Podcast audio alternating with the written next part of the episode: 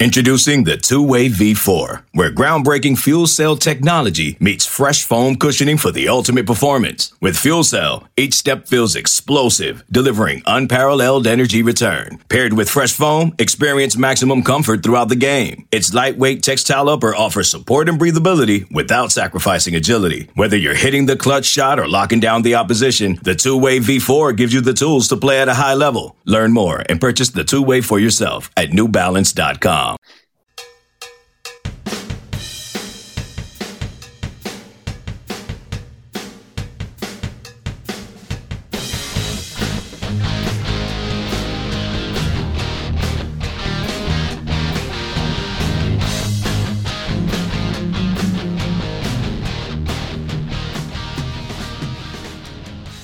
Welcome in to the Inside Carolina Post Game Podcast. I'm your host, Tommy Ashley. That's Taylor Vippolis, Dewey Burke. Hoping for Justin Jackson to join us here in a minute, but we'll go get rolling. I got the banner at the bottom scrolling because I don't have a, a, logo for four folks for the post game, but 63 57, Duke wins in Cameron. Dewey, overall thoughts? My honest assessment is we had no business losing that game. Uh, it's not a very good Duke team. And uh, I just thought our transition defense was terrible, uh, sloppy turnovers. And uh, to only score 57 points, you obviously look at your offense and you ask a lot of questions. And we shot 34% and another abysmal night from three point land. And I'm just frustrated because I just don't think Duke's very good. And we have more upperclassmen and should have better perimeter players and we have an All American at the five, and uh, uh, just I, I thought we played poorly. Indeed, Vip. Uh, to Dewey's point, uh, what were they? Seven for twenty-seven from three-point line, two for three from the foul line. Um, overall thoughts before we dig into it. Yeah, it was Carolina got the game back to 57-57 late, and you really couldn't have asked for uh, better shots from a few of the shots they got. Pete Nance missed a three, would have put them up three. You get a Caleb Love turnover. RJ Davis layup gets blocked. And then uh, Duke goes up and Carolina comes back down and Leaky misses a, a, three in the corner. It just seemed like this was a game where the moment was a bit too big for for this team as as they're closing out games and this is now the second consecutive game where we've seen North Carolina struggle executing late and the other team being able to get basically whatever they want. And um, I, I think the most disappointing thing for me was seeing how consistently Duke was getting all the 50 50 balls. Um, just growing up, you're always taught that's that's essentially an effort thing. And every 50-50 ball seemed like it was going Duke's way. You just have to think to the the last uh, one of the last possessions where Carolina does a good job defending and they can't finish the possession because Duke gets the offensive rebound. Um, so it, it was another disappointing end to a game where, like Dewey said, I think North Carolina should have and could have won this game. Yeah, I mean, I, I, felt like once Carolina got it to 57 all, that experience would pay off. And the only guy on the court with experience that played that way was Jeremy Roach there late. Dewey Vip mentioned the uh, 50-50 balls, and I know that drives you nuts. Um, it doesn't matter how bad you shoot it. Doesn't matter anything else. 50-50 balls are nothing about going to get it and, and effort and heart and all that stuff. Speak to it, man. You're muted too. The possession that Vip is talking about is where Flip drove for them, and, and Pete actually played good, solid defense, forced him into an off balance, contested six footer. The ball bounced in the middle of the lane. Armando did his job and blocked out Flip. That is Pete Nance's ball to go get. And when they replayed it, when they showed it again, as soon as the shot went up, he turned around. He didn't box out. He was came out of a stance and just watched and there's 36 seconds left in the Duke game at Cameron. I, I just I don't understand that. I, I just I can't I can't get there. There was a possession earlier that Caleb should have come up with that ultimately led to Armando's third foul and free throws for them. uh, there were numerous times, as Vip said, where we did not win the 50 50 balls. And that's just effort. It's just, it's so frustrating because um, you get a couple more 50 50 balls and make a few shots, you win the game probably handily. And uh, I thought we should have been up 10 to 12 at various points in that game, but we let them hang around, let them hang around and get confidence. Roach got going. And uh, yeah, I just, uh, like I said at the top, I think I just think we played poorly. Bring in Justin Jackson here, and this is the Inside Carolina Post Game Podcast. Justin, can you hear me? I think you might be muted, or I guess you're on your phone.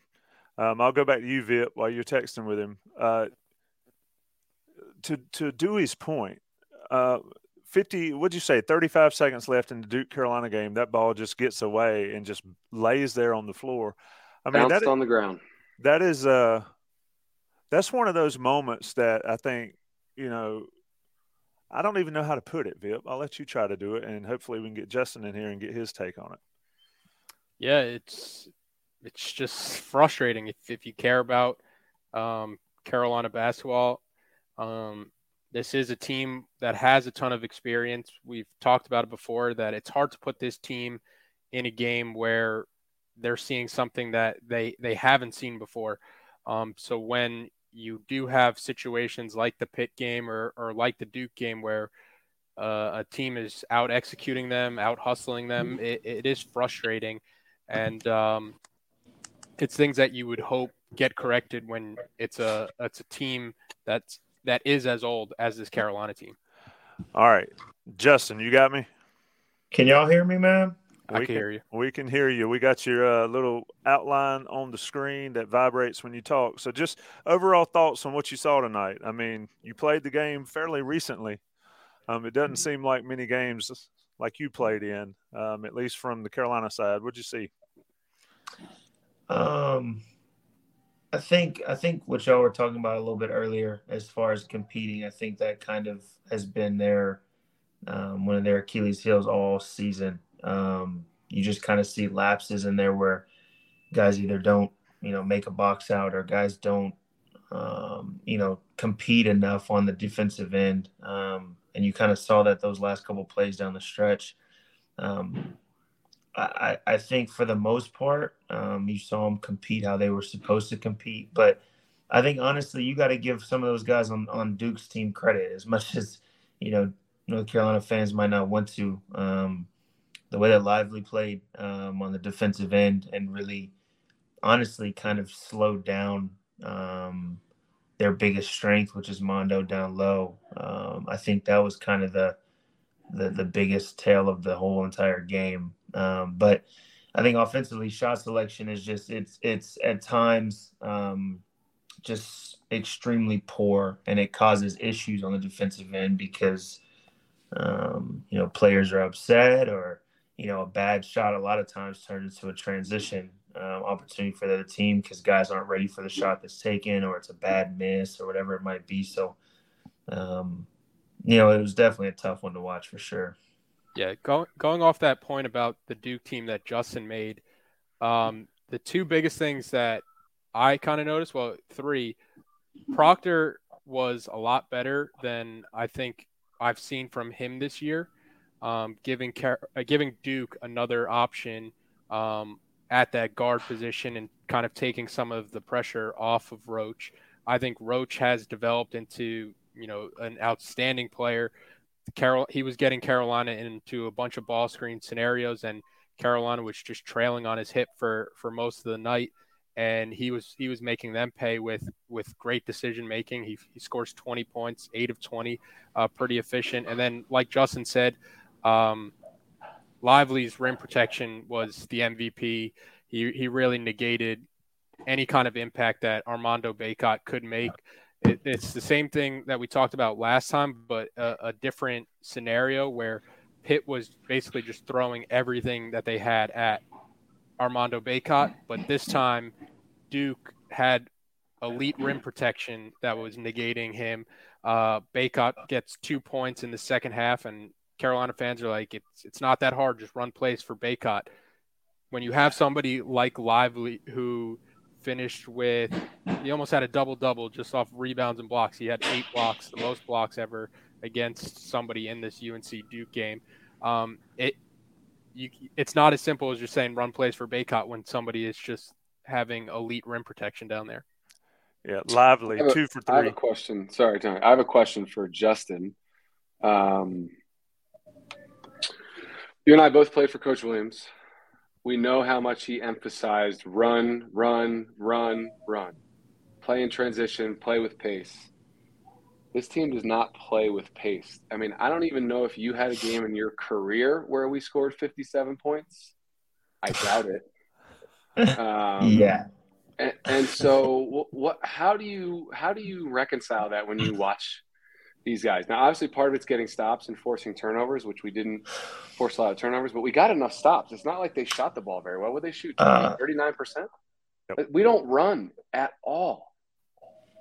Yeah. I, to be honest, I, I think it kind of goes back to kind of the, um, you know, the the competing on the defensive end. I think at times throughout the season, whenever you've seen this team play their best basketball, um, whether it's been at the end of the game, whenever they're trying to come back or whatever it is, it's whenever they're up pressuring the ball full court, when they're trapping the ball, when they're just way more engaged defensively. Um, and because that automatically gets them out in transition um, and, and is allowing them to get easy buckets.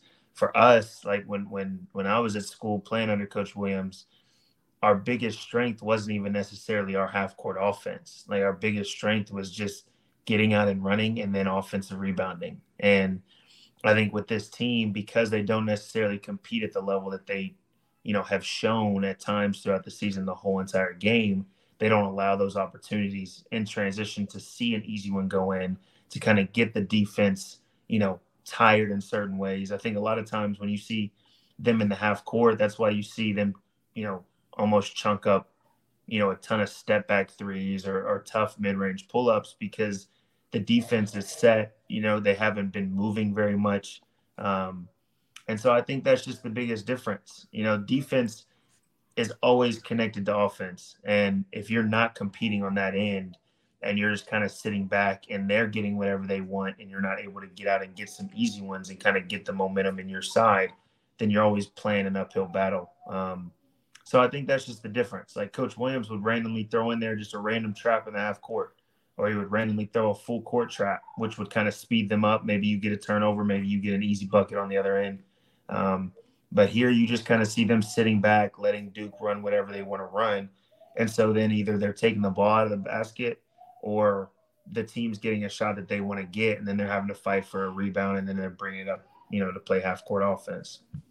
Yeah, from my perspective too, the the lack of uh, a transition offense is disappointing, but the the transition defense is almost just as bad. That that first half, you had guys like gambling at the free throw line, or you had guys shooting the ball at the three point line, and they were just getting raced up and down the court early. The the fast break points wound up finishing twenty to two, um, and when you, you're sh- twenty to two, Carolina only shoots three free throw attempts the entire game. Duke shoots fifteen. Like the the fact that Carolina was tied 57-57 um, I think kind of speaks to how this Duke team is down compared to most years and how winnable that this game was for Carolina despite some of those numbers trending, you know, so heavily towards Duke's side.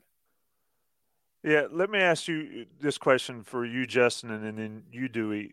A play that sticks out to me, um, talking about transition defenses, and correct me if I'm wrong, and it was in the second half. Leaky takes a three from the top of the key he steps in where he's got Filipowski, Filipowski on him, and he takes off. He's got a, a runaway layup. Is that how it's supposed to work? I mean, no, no, that's on. That was on RJ. I know exactly the possession you're talking about. That's on RJ and Caleb. Probably RJ, right, Justin? I mean, he was foul line extended on the left. Three goes up at the top of the key. Leaky should follow his shot. Four and five go to the board, and Caleb goes to the free throw line in the offensive rebounder spot. That's on RJ. He didn't rotate back. I mean, for me, At least, unless they teach it different now, but that's how it was for us. That's what's always been interesting to me. Justin, is the same way for you on that play?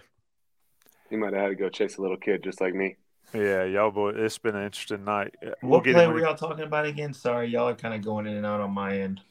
I think Leaky takes a three from the top of the key. He steps in to follow his shot, and Filipowski um, releases and gets a layup, an easy layup. And I asked Dewey, "Who's that on?" Yeah, I mean, I, I, think there's a lot of scenarios that you can see um, that just aren't very. Uh, I guess I would say don't really add up for a lot of success. Um, you know, even it, you know, it goes even back to, you know, the whole competing thing is like we use that word as we use it very cliche like at times. Um, but something as simple as just taking, you know, having your teammates back. You know, you see, I think one of the biggest ones for me at, at the very end of the game when you're supposed to be the most locked in and covering up for each other the most. The, you know, Duke which was again a great play call, but they run a simple slip screen where Filipowski doesn't even touch RJ, right? And Pete is guarding Filipowski, obviously. And we always have this this saying, no screen, no scheme. And doesn't touch, doesn't really even come close to touching RJ.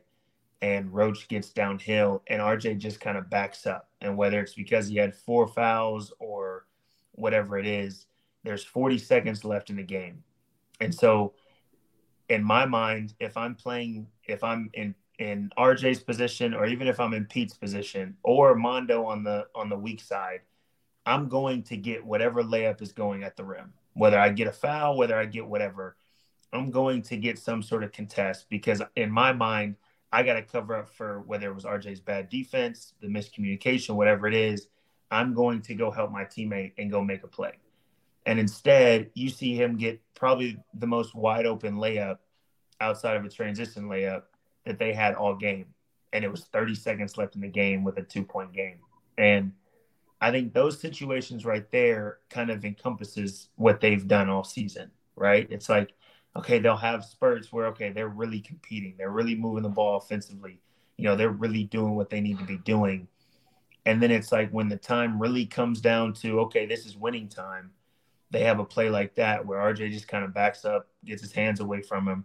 Mondo just stands on the other side of the block, and and Pete is kind of in no man's land, right? And whoever's in the wrong for that play, they'll figure it out. But in my mind, somebody has to make a play, and they just didn't. And so and, Duke and made a play when they needed to. You're so right, Justin. And I mean, you played three years. You probably had 350 practices when you were a player at Carolina, give or take. How many of those practices would you say we would finish a five on five drill, last drill of practice, with a must stop? Finish the entire practice with a must stop for the white team against the blue team. And that was how we finished practice. How many times did we do that? Did we lose them again? Uh, he said we're going in and out. Yeah, my bad. You said how many times we finish a five on five drill?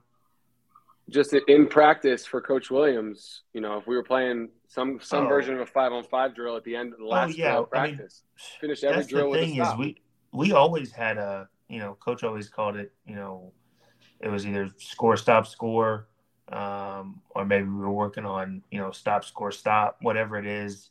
Um, we would always have a section of just straight up just defense, um, a section of working on our traps or full court um, type scenarios. There was always times where we were making sure that, you know, when it came down to the defensive end of the floor, we had gone through those scenarios of practice. Now, obviously, I love Coach Davis, and Coach Davis is doing an unbelievable job. Um, so I'm sure he's doing the same thing.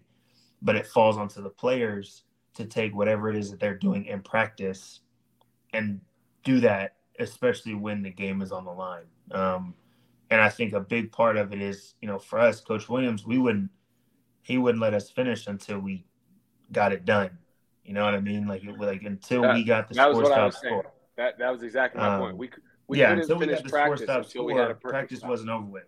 Um, yeah, and so you know, and that so that automatically makes you lock in a little bit more and makes you, you know, really pay attention to whatever defense you're in, whatever, you know, whoever you're guarding, whoever you're supposed to be trapping, whatever. Um, and so, you know, whether that's, you know, something that they, you know, didn't do this, you know, leading up to this game, I know for a fact that coaching staff, their uh, their competitiveness towards Duke and the NC State games, um, if not any other game, I know they were locked in for this game. Um, so I think it was just a matter of the players when it came down to to winning time, they were supposed to implement whatever they said, and you know, obviously they came up short on that. Vip, you got anything? I, I want to talk about some positives, but I want to, uh, if there is any. Well, I asked you, Justin, what positive comes out of a game like this?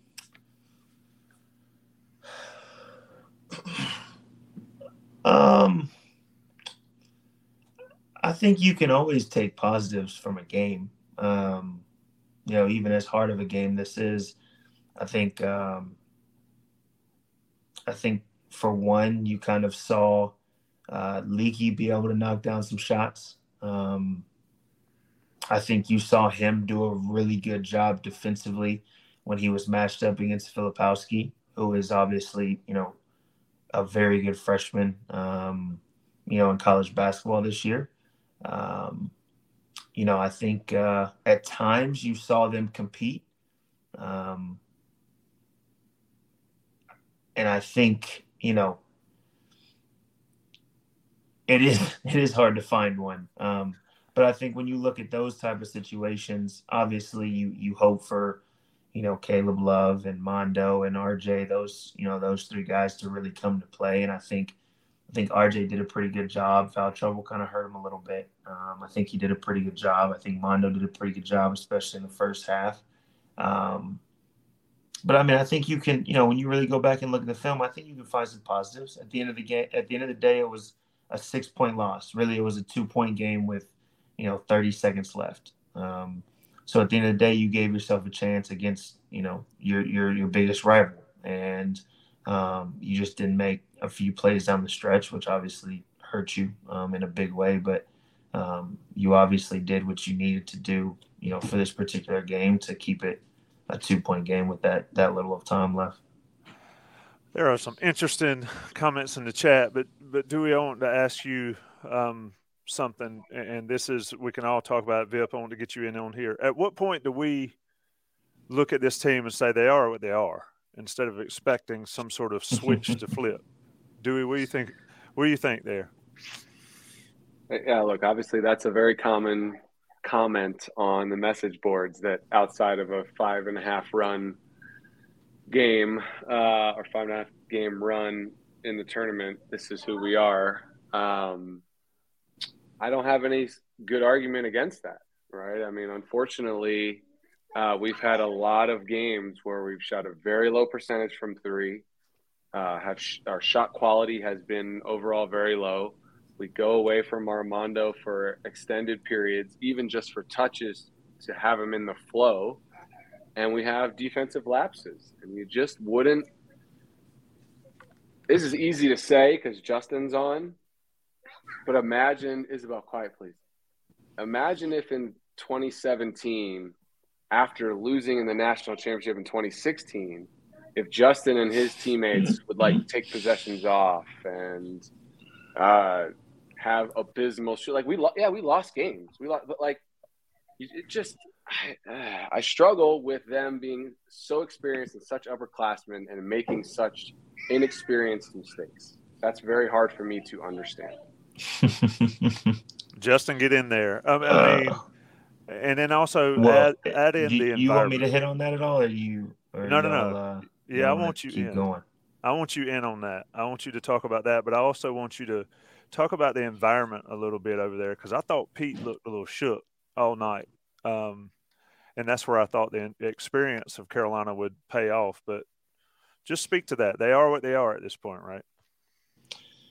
Yeah, I mean, I, I, I think, and and me and Vip have kind of talked about it a little bit. Um, you know, I, I think they were done an injustice to start this to start this season by ranking them number one. Um, and this is why I say that. Um, I think a lot of people forget how they were kind of middle of the pack of the ACC last year before they before that Duke game, um, and before the run that they made in the tournament, and all they viewed was the fact that they were the runner runner up in the national championship, um, and I think the biggest difference of I'll say my team in 2016 and this team losing in the championship was we were really good, if not the best team in the country, second best team in the country all season long. Right. And, and this team last year was at times, it, it didn't even necessarily look like they were going to make the tournament. Um, and so you take away Brady, who was obviously, it shows as far as shooting wise goes, was one of their biggest pieces on this team. And yeah, I mean, I, I understand what, exactly what he's saying, right? I mean, he, he and he's not wrong. I mean, that 15 16 team with the players they had was consistently in the top five, and then they carried that into 17. I, I just mean, if you you have that taste, you taste it. May say the same thing about the 2018, right? They make it to the Final Four and then get waxed by Kansas, but they tasted it and then you come back and win it the next year. Yeah. And so that's what's hard. Yeah, I mean, I think, it. I think it, and then setting your mind to I'm going to do whatever I need to do personally to help this team to make it back and win the whole thing is totally different. Um, I think it's very easily just to be okay with making it to the national championship game and being okay with being who you are, um, and just going into the season thinking that you're going to get right back. Um, so I think there's a big difference, and I think we're maybe seeing that their mindset and mentality going into the season wasn't how it should have been coming off of getting that taste of making it to the championship. Yeah, and I think I think when you're kind of talking about it, who this team is, like we're we're way past the point of you know thinking that this team is has like another gear or or something that they haven't quite shown. I think Justin's right when he says the worst thing that could have happened to this team was being ranked as the preseason number one team because every time they lose, fans can't get that out of their mind. Like this, how is this team losing? They were the preseason number one team instead of thinking about them for the bigger part of the sample size, where this is who they are, where and Dewey Dewey mentioned like the 2017 team. You could you could go to really any Carolina team in the past where if they had a bad game, those felt like or, or if they had a bad close to a game, it felt like an outlier where this is just who this team is. Like they they struggle to close out games. Um, they're they haven't been the best shooting team, especially without Brady Manek. When you look at some of the worst three point shooting teams for North Carolina, I think three of the worst, like four, the past four years. Um, so this is who this team has been trending towards.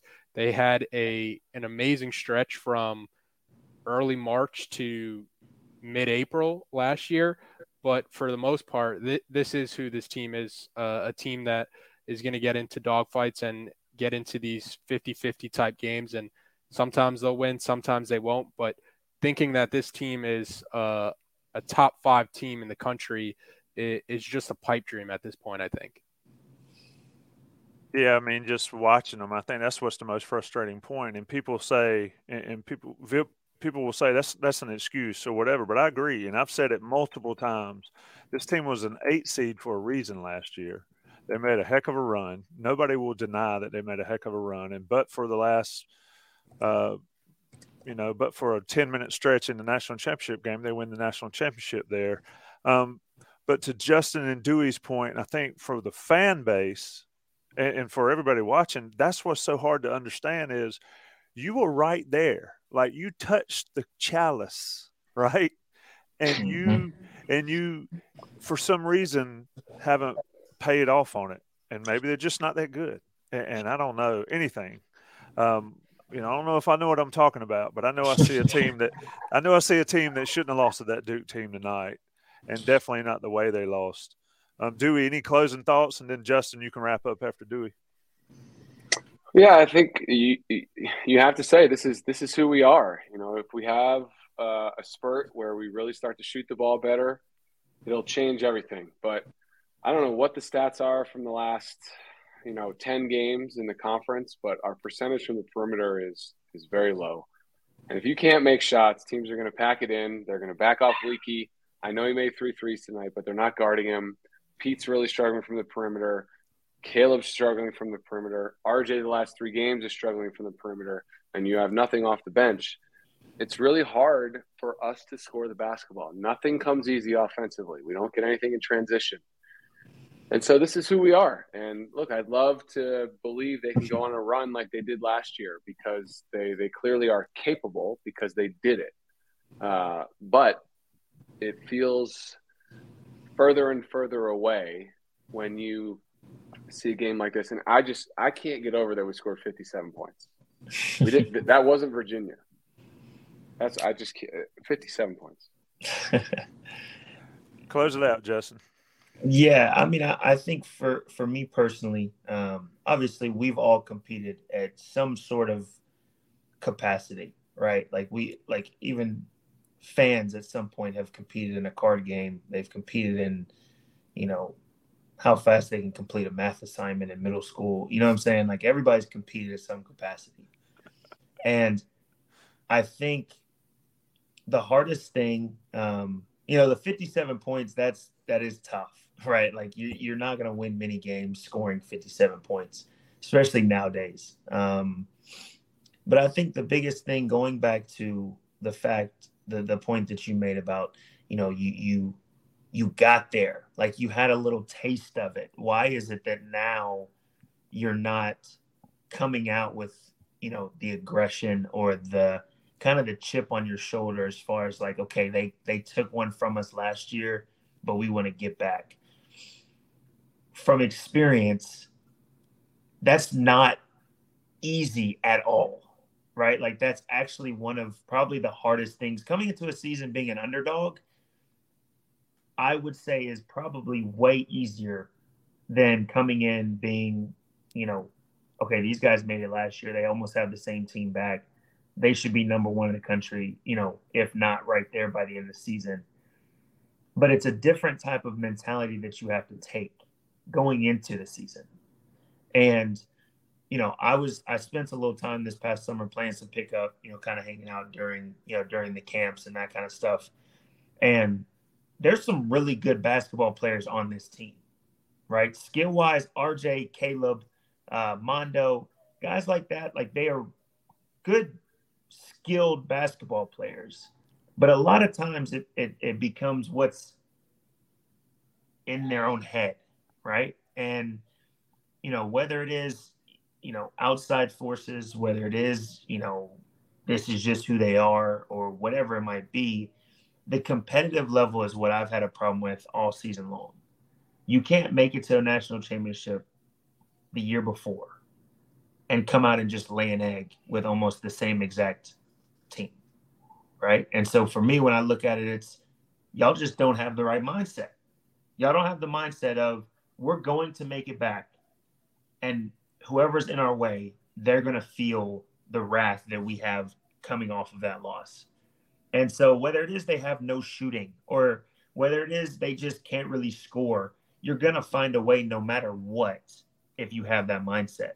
And I think for them to make a run, I'm still going to take the player perspective and and put my hope that they're going to lock it in towards the end of the season and make a run.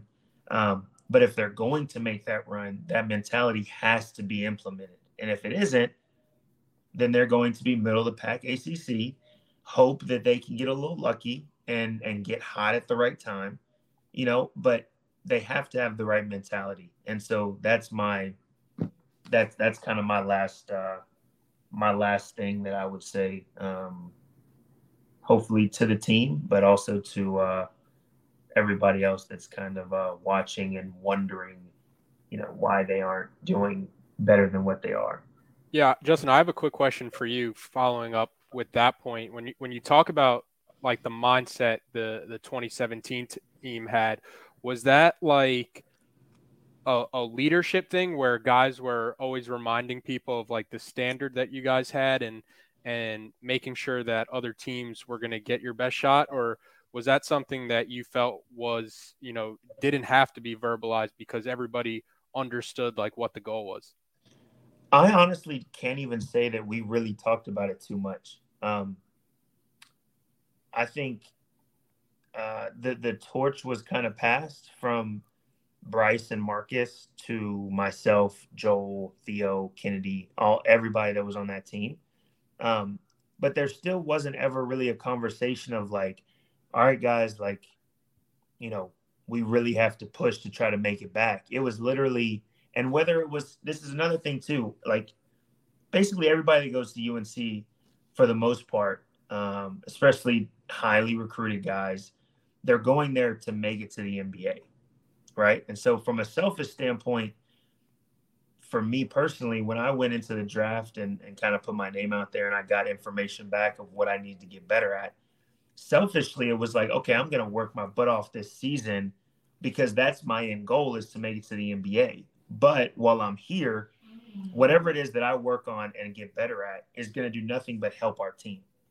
And so I think that's how everybody's mindset was going in, whether it was Theo, whether it was Joel, whether it was Kennedy, um, whether it was Isaiah, whoever it was. I think they just had that mindset like, all right, let's go to work. Um, and if we can go to work and if we can get better individually, then as a team, then we're just going to have even more success. And so I don't even know. It was almost like a an unwritten deal. Like everybody just we never talked about necessarily making it back. The only time we ever talked about that was when Coach Williams pulled us in and everybody saw it on the end of the year video where he was talking about he had goosebumps because we had enough talent to make it back. That was really the only time that we ever talked about it. Um, but everybody just knew we have to put the work in to make it back. And so we did that. And hopefully this team can, you know, somehow realize that and tomorrow wake up and it just hits home. Okay, this is what we got to do. And they go out there and do that. Yeah, it's not uh it's not fun to have the graffiti or the graffiti, the confetti to fall on your head. You want to get that memory out of, out of, Never. so so last question. I said I was going to wrap it up, but last question, Dewey. I just want people to understand what we're talking about is not a talent thing, right? This, what they need to do is is not talent based. Please explain that to some folks because in the chat people are saying you know that 08 team had a ton more talent the 17 team had a ton more talent. None of the stuff we've talked about is talent based right? No and, and look I, you're right. That's not what we're saying. We're not saying that this team is on par from a talent perspective because they aren't. I mean justin and theo are nba players and uh, tony obviously nba player um, and then plenty of nba players on that uh, on that 09 team um, it's just about the way certain things happen on the floor that my perception is they just wouldn't have happened with that 2017 team that Justin was on and that 2019. Because we're, we're, referencing them because they lost in the final four of the national championship. That's why we're saying this. Just like last this team did last year. I know we don't have Brady, uh, but it goes back to what we said. If you tasted that, if you you had a feeling of what it's like to be one of the last four standing, you would think you would kill, kill to get back there and play one more half better. And you just don't at times see that when you watch this team play. That's what we're saying. Um, and that's that's the struggle that the fans and and everyone has is is not knowing what you're going to get out of this team.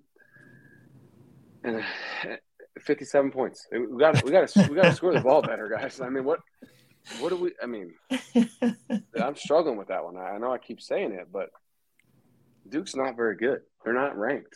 We scored 57 points. They are not. Vip, you got anything to close us out?